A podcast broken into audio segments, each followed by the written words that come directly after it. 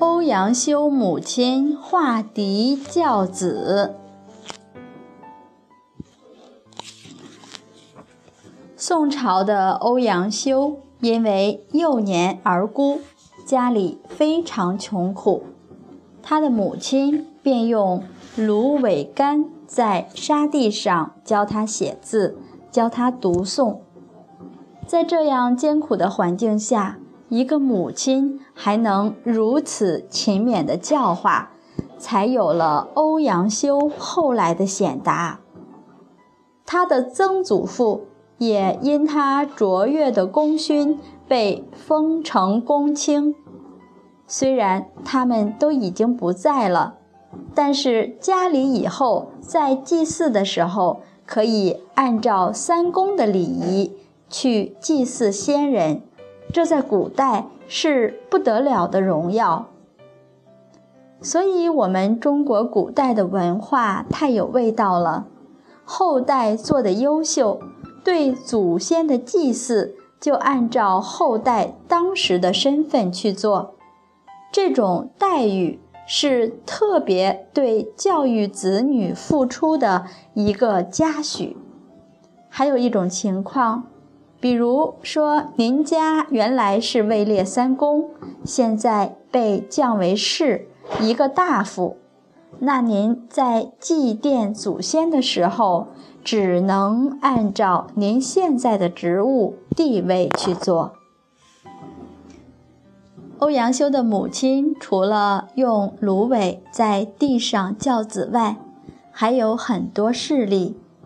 欧阳修的父亲生前做一个小的官吏，他常常半夜时还在继续办案，因为想到自己没有办法让这些犯罪的人减轻罪责，脸上便经常会有忧戚之色。他认为，假如对这些人的刑罚减轻一点的话，可以让他们有。更多的时间和机会去改过。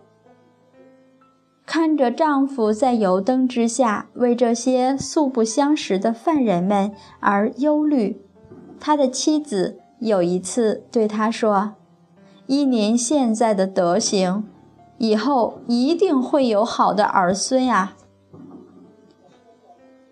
我们读到这样的德育故事，确确实实非常的感佩。一个女子有这样的智慧，因为看到自己丈夫的所作所为，官虽然不大，但却关心民间的疾苦，正直廉洁，她就知道他们家的后代一定会显达，会兴旺。古代的官员，他们不以抓住罪犯为荣，像汤王。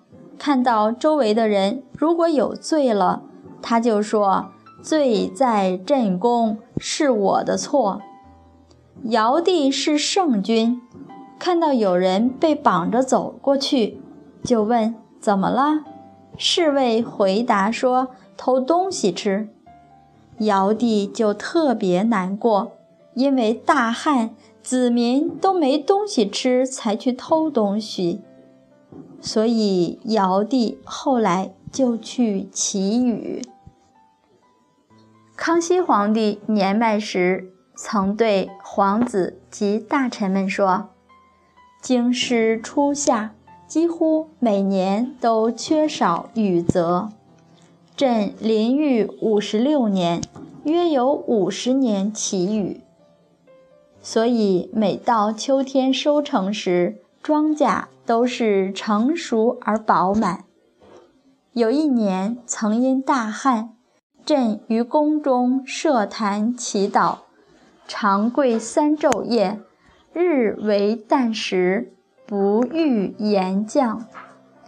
至第四日，徒步到天坛虔诚祈祷，忽然间游云密布，大雨如注。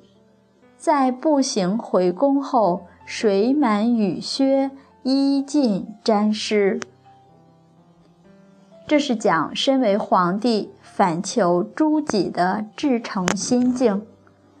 圣君康熙皇帝是他的奶奶孝庄太皇太后教养起来的，所以在这些仁厚圣君的治理下，国富民强，这不是偶然。这些圣贤的君王，确确实实都是女德母教的结果。有一次，欧阳修被贬。他就跟母亲说：“孩儿不孝，又要您跟着颠簸。”而他的母亲却说道：“儿子对父母的奉养，不一定要多么的丰盛，你只要有一颗孝心就行了。